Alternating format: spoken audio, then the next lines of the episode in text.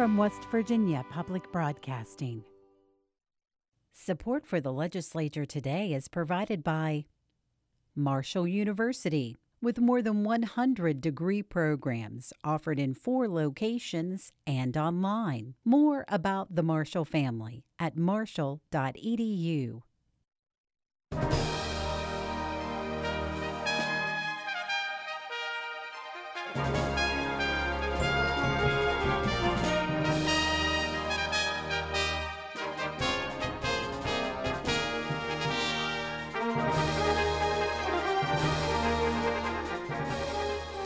Good evening from the Capitol building in Charleston. I'm Suzanne Higgins. Tonight on the legislature today, an update on the RISE program. That's the state run and federally funded flood recovery program. The state received 150 million to assist low-income residents needing repair or replacement of their homes following devastating floods of 2016. Today, hundreds are still displaced. That's later in the program. But first, senior reporter Dave Mistich joins me. Hi, Dave. Hey.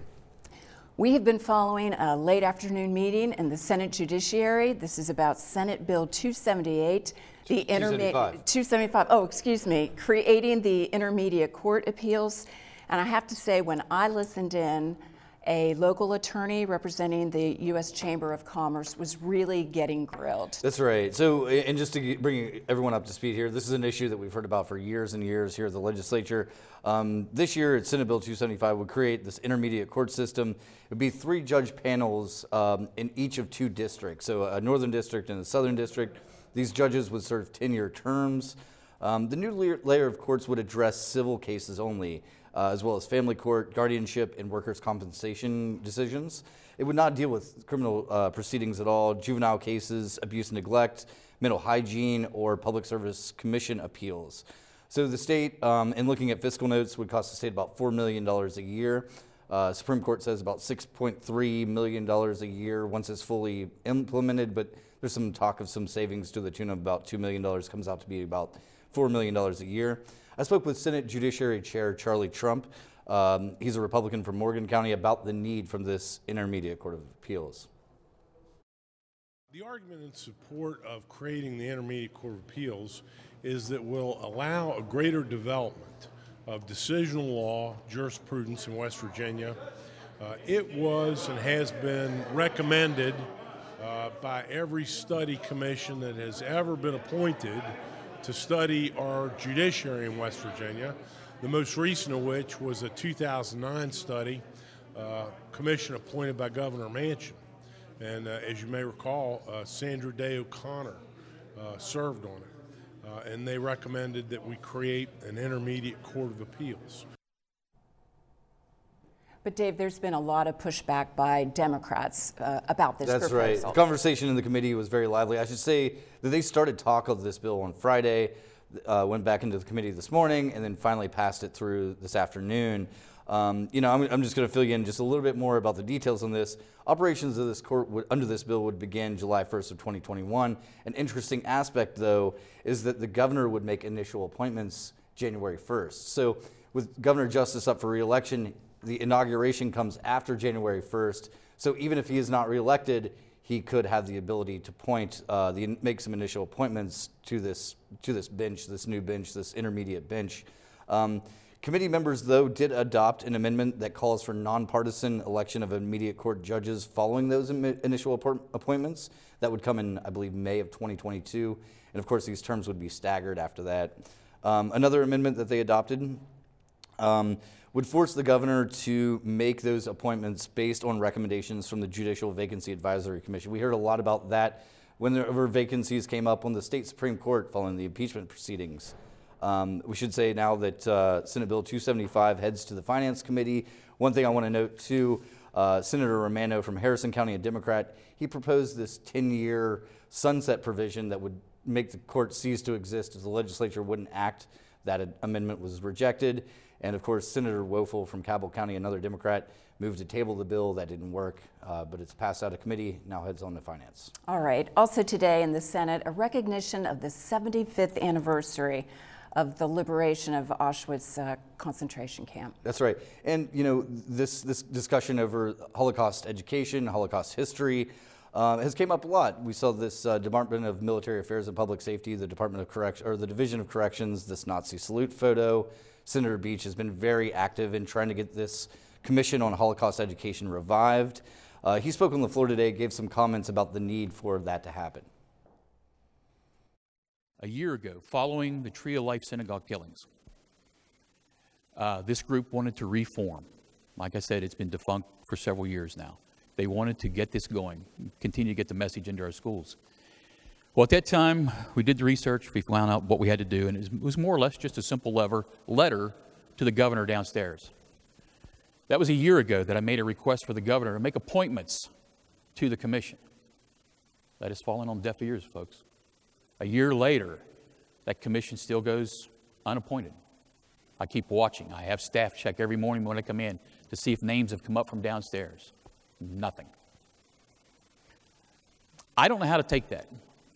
I really don't know how to take that. Next, to focus on RISE, the state's federally funded flood recovery program.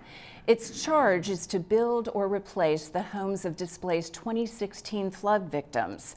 But it's been a painfully slow process for many of these victims. Emily Allen will speak with members of the Joint Committee on Flooding in just a moment.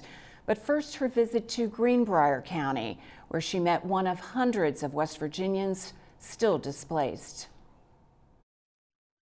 We moved here in 27, 07, and we actually lived in the smaller house down on the corner. So we were there maybe five years, and then in 20, this is funny, in 2012, we were able to buy this house. So we actually owned the whole whole block in the because we had got the property in between there too. Up until 2016, this is where Brian Allen called home. This, as in the town of Alderson, where a little more than a thousand people live on the Monroe Greenbrier County line. We were working on the home, and uh, we'd put in a new power service. We'd put a new roof on the uh, extension there that was added later. Uh, we'd put all new windows in. We had had new cabinets put in. It's you know that was basically a new. The, the chimney's old, of course, but you had a new liner. Uh, had a new uh, fireplace insert. So we, you know, we we're in the process of, you know, really putting it back together and, you know, trying to make it nicer. So yeah, that was really all over in 16. In June 2016, West Virginia had one of its deadliest floods in state history. The governor declared a state of emergency in 12 West Virginia counties. The National Weather Service reports Greenbrier County, including where Brian lived, was hit the hardest. Well, we were able to get out as the flood was happening. It was really weird because, you know, I was coming from work from Beckley, so then I was coming down Alta and so forth. They kept saying it was going to be like 17 feet. And like, ah, you know, who cares, right? And so, because we knew the flood stages, we knew what the gauge would say and when, when, when it was going to be a problem. And then just suddenly, like, pow, the power went out. It's just dark. There were 23 confirmed deaths across the impacted areas. That July, state leaders estimated more than 1,500 homes had been destroyed. About 4,000 more were damaged. So, fortunately for me, you know, I had the Jeep. We loaded what we could, but you can't really pack that much because it's pitch black. And then we went down to the big wheel, went across the new bridge, and then went out up over the mountain and ended up uh, staying for my dad over in Peterstown.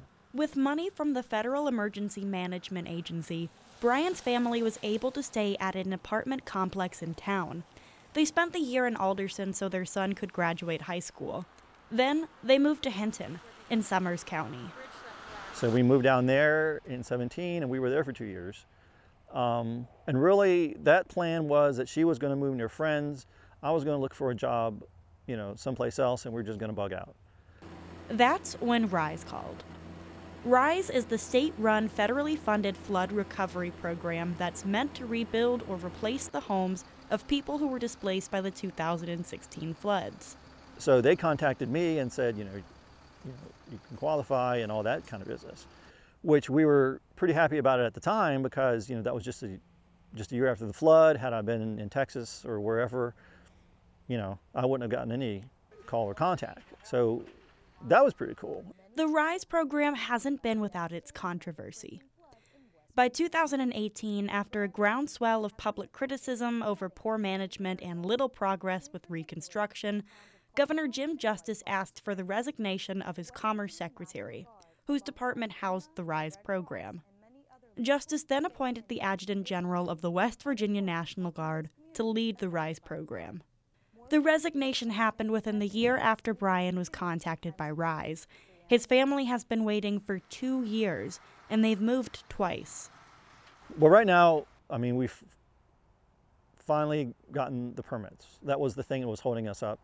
When I say us, I mean the contractors or whoever, but it took them a really long time to get those. In November, Brian and his wife were finally able to start moving their stuff out from the flood damaged home in Alderson. By the end of 2019, around 90 homes had successfully been rebuilt by RISE. At the time of our interview, Brian was preparing for demolition. They're going to demo the place, um, I guess fill in the basement, then they'll build a whole new foundation, you know, eight feet in the air, then put the house on top of that. The problem now, as long as nothing happens to Brian's application status, is uprooting the life they've created outside of Alderson. Brian and his wife now live in Peterstown, Monroe County, closer to his dad. You know, my mother lives maybe 15 minutes away, my dad's 45 minutes away. You know, my wife's parents, they're they're gone. So, you know, I work 50 miles from here, so it doesn't in that sense, there's not a lot of anchor points. So why stay? I guess the thing is, because I've thought that from time to time, like, man, let's just, uh, especially when it seemed to never going to be coming. It's just this, you know, endless waiting. But uh, overall, I mean, there's still, we still had an investment. We still had money in the house and we put money into the house. So that's hard to just walk away from when somebody says, well, we're going to give you a free house and it's going to be all brand new, all new appliances, all new everything. It's like, that sounds really cool. And yeah, I mean, it's really kind of a return on the investment.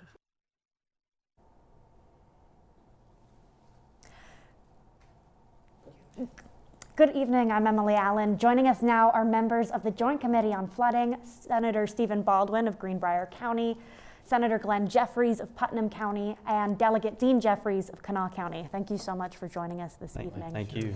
Um, and I did want to just add, we spoke to Brian this morning. Um, they are still preparing for demolition of the house um, since our interview in November, and he is grateful to be so close to getting a home. Now, for you all, the first question I want to ask is when you're not living in Charleston, obviously you're in your communities, can you talk a little bit about um, how some of the damage was in the 2016 flood and what recovery has been like since then in your communities? Sure. Well, it's um, it's been slow, I think, for most folks, and that's been the frustrating part. Um, I don't know if I'm alone in this, but I, I get more calls about flood recovery than I do about anything, including road repairs. Um, and so this is something that's very much on the hearts and minds of folks in my community. Um, there have been some pockets um, of the district I represent that have done very well since the flood. I mean, White Sulphur Springs is an example of a community that I think is better off now than they were pre flood. Um, but there are other communities like Alderson, like Rainelle, like Rupert, um, that really continue to struggle. I, I think that um, I think I can speak for all three of us here that uh, we still feel for the people. We know that it's been a long process, uh, but we also look at it that this is a flood that no one's ever experienced before. None of us were prepared for it, and it's been uh, it's been a building curve uh, to be able to put things in place. And um, so I, I, think that that as we continue to uh, put items in place. We put, as the General Hoyer would say, put the books in place to be prepared for the next big flood. Um, you know, that is some of the some of the things that we are looking for. But but there's still that uh, group of people out there that, um, as they had the other day, they had another meeting in a couple of communities, reaching out trying to find people that uh, that were not accounted for. I can speak for yesterday. I went to Wallback yesterday and I reached out to an individual that somehow he slipped through the crack. Uh, but all it took was one phone call to the, uh, the RISE program in VOAD, and he's on their list. Uh, and so those are the things that I think that we, all three of us, struggle with sometimes is this people slip through the cracks. I receive probably two or three calls a week from people that have slipped through the cracks. They may have been people that talked to somebody from the RISE program when the program started. Um, they couldn't agree on the process and maybe went in a different direction. And this whole time they've been sitting, waiting for a house to be built or somebody to contact them. Um, recently, VOAD has reached back out now that they are leading this process um, for the RISE program. And they're letting people know hey, if, if you feel like we've missed you, if somebody skipped over you, please get back in touch with us. We want to talk to you. So, here in the, in the past maybe three or four weeks, I maybe have talked to 20 people that have felt they slipped through the cracks are now getting assistance.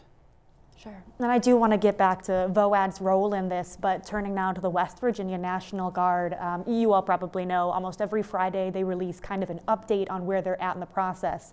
Um, last Friday, most recently, they uh, shared that they had 368 active cases I think 89 of which, correct me if I'm wrong, they're still waiting for either a request for quotation uh, pricing or analysis. Um, that kind of speaks to the fact with people like Brian, who we had heard from, where they're still waiting. Um, they know that they're eligible, but they're still waiting on this. Why do you think there are, at this point, and there have been so many people left waiting? I would, I'd like to say two things. I mean, one, I think it's impor- important to say first that Things have been much better since the Guard took over. I mean, I think it's important to give credit where credit's due. Um, and since they've taken over, there have been more improvements. Um, I think there are in the neighborhood of 80 completions that have happened since the Guard took over. Um, just wanted to say that first. But in terms of your question, there's still plenty of folks who are waiting. I mean, uh, 371 is the number I saw this afternoon in an email. Uh, and these are all families that are just trying to put their lives back together. Why is it taking so long? Um, I, I think we have a lot of cooks in the kitchen. I mean, we have a lot of folks who are working at this from a federal level, from a state level, from a county level, from a local level. Then you get nonprofits involved, uh, and, and, you have just so many folks who are working on this at the same time. And frankly, we're just not very good at communicating with each other we need to do a much better job of communicating with one another. I think we found in this process, working through as a flood committee, the more we can get folks together, have them at the same room and the same table, we can solve some of these problems. Sure. Anything to add, Senator? Um, really, Stephen um, said just about everything that uh, i agree with. It's, it's the, the federal process takes so much time, and uh, it's just something that I don't think that we were accustomed to. And, um, and plus, as I said before, the flood was so big. I mean, it's something that's never happened here in West Virginia. And it, it, uh, it's, just, it's just a timing process. I think a lot of the processes that we were going through with this federal grant money was new to our state. Mm-hmm. Um, they weren't really sure how to handle it, who to handle it. We had a state resiliency office that was formed and did not come together, maybe like it should have, to, to handle this situation. Another problem was our purchasing or bidding process, which we've streamlined in our committee. We have a bill that's been introduced and is, heading through the process now that will hopefully get these contracts out a lot quicker, a lot cheaper, and to more local contractors. Right now, I think we have maybe four contractors that are involved in this building process. That doesn't do us any favors for cost when we have just four contractors. And we can do this much more efficiently, I think, with this new bill that we've passed through to streamline the process. And you're talking about House Bill 4130, correct? That yes. is correct. Um, and just kind of uh, context for our audience, that is a bill that is on its second reading in the Senate right now, so it's pretty close to getting out of here. Um, can you explain a little bit, eh, all of you are welcome to, um, but as kind of somebody behind that bill, what the concern is or what the difficulty is with state purchasing laws right now, and why is there a need for that bill? See, I mean, this is this is the root yeah. of the problem. Um, well, let's just look, for example, at at contractors. I mean, because that's that's the root of the problem for folks like Brian. Um, you know, Brian's my constituent. I've talked to Brian on, about this for too long now. I think he would say, and I would agree with him. And the problem is, Brian's house he said he had a hard time with permits.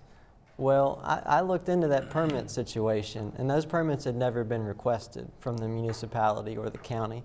It came back to a um, subcontractor of a subcontractor of a subcontractor of a contractor issue because we're just working with a couple of contractors. So the idea here is to have more contractors, preferably some West Virginia contractors, some local businesses who have connections to the community so that folks don't fall through the cracks. I, I will say that um, we have streamlined uh, a better process as far as trying to get uh, contracts uh, put for these homeowners as far as the permitting goes through it's been, it was brought to our attention. We uh, made some phone calls to some of the local agencies and asked for help. Um, but this bill 4130, it is um, it, it's to develop a pool of contractors, and um, that is one of our issues that we have been having every time that uh, a solicitation went out. We wasn't getting anyone from West Virginia to be able to bid on these projects. So what we're hoping is that this that this uh, House bill that's that's coming through, it will enable purchasing uh, and the guard to be able to solicit a pool of contractors, and um, it, it releases them from having to do any bonding. We heard that bonding was an issue. And so we're hoping that once this goes through and they put out the rest of these, I believe it's 80, 77 to 80 homes, that we're going to get some contractors in West Virginia to be able to bid on them. Sure. And something I do want to ask kind of off of that really quick, and earlier you were talking about people who have slipped through the, the cracks of kind of this process. Do you think this legislation or other legislation the committee's been working on will maybe increase or open the process up to more people, make them eligible that have otherwise been ineligible or for the RISE process? I, I will say that um, I don't know if this bill will do that, but I do know that between, the, between RISE and VOAD, they have been reaching out into areas um, by word of mouth, by social media, letting people know that there's that their program is still open. It's like I was saying yesterday when I went to Wallback to look at that person's mo- mobile home. This morning I made the phone call. He's on their list. Um, so it's it's saying that this flood was was such of a magnitude that we from as West Virginia um, we're not prepared for something of that size. And it's just, it's, it's a process that's taken us time uh, to, be, to be able to put in place. And hopefully the next time that this happens, we'll be better prepared. Uh, but every flood's going to be different. And just kind of off of that, and we've talked about it a bit off camera, but this morning our uh, energy and environment reporter, Brittany Patterson, did publish a kind of extensive, um, impressive piece about the West Virginia State Resiliency Office. Um, y- there are some things in that report that are kind of astounding. There's only one staff member. Um, it was formed by legislation in 2017. After a few meetings, they were told to stop further action in 2018. What went wrong there, and what's going to be different after this legislative session? I, I wish I knew what went wrong. I, I, don't have an answer to that.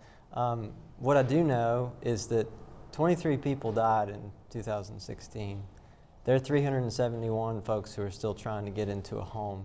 And so, if we don't have a sense of urgency about the need to get this state resiliency office right at this point, um, I don't know what's going to give us a sense of urgency about that. Um, obviously, the process did not work before. Um, and so there's an effort now to make sure that that process uh, works moving forward. Sure. I think the best of intentions were there when the State Resiliency Office was enacted in, in legislature back in 2017, 2000, in that time period. The problem is it never, it never got off the ground. It never, it never happened. The, the legislation that we've introduced gives some oversight to that. It'll have two delegates and two senators attending the state resiliency office meetings to make sure they are meeting, to make sure these things are happening. So the next time this does happen, because we, we said it's not a question of if it happens again, unfortunately, it's when it happens again. That we're not all coming together for the first time and shaking hands and saying, Glad to meet you, what do we do? We'll have that plan in place for the next flood. Um, and, and uh, I suppose if there's nothing else to add, it is time for us to wrap up on that energy related note. Um, as, as, we close this evening, a reminder that West Virginia Public Broadcasting wants to hear what you wonder about when it comes to energy policy in West Virginia. From renewable energy to coal, we'd love to hear your questions. Go to our website, wvpublic.org, and let us know. Your question might be selected as the topic of a news report during this session. Um, thank you again for joining us, Senator Stephen Baldwin from Greenbrier County, Senator Glenn Jeffries from Putnam County, and Delegate Dean Jeffries, no relation, um, we've cleared that up, from Kanawha County. I'm Emily Allen. For everyone here at West Virginia Public Broadcasting, thanks for joining us and have a great evening.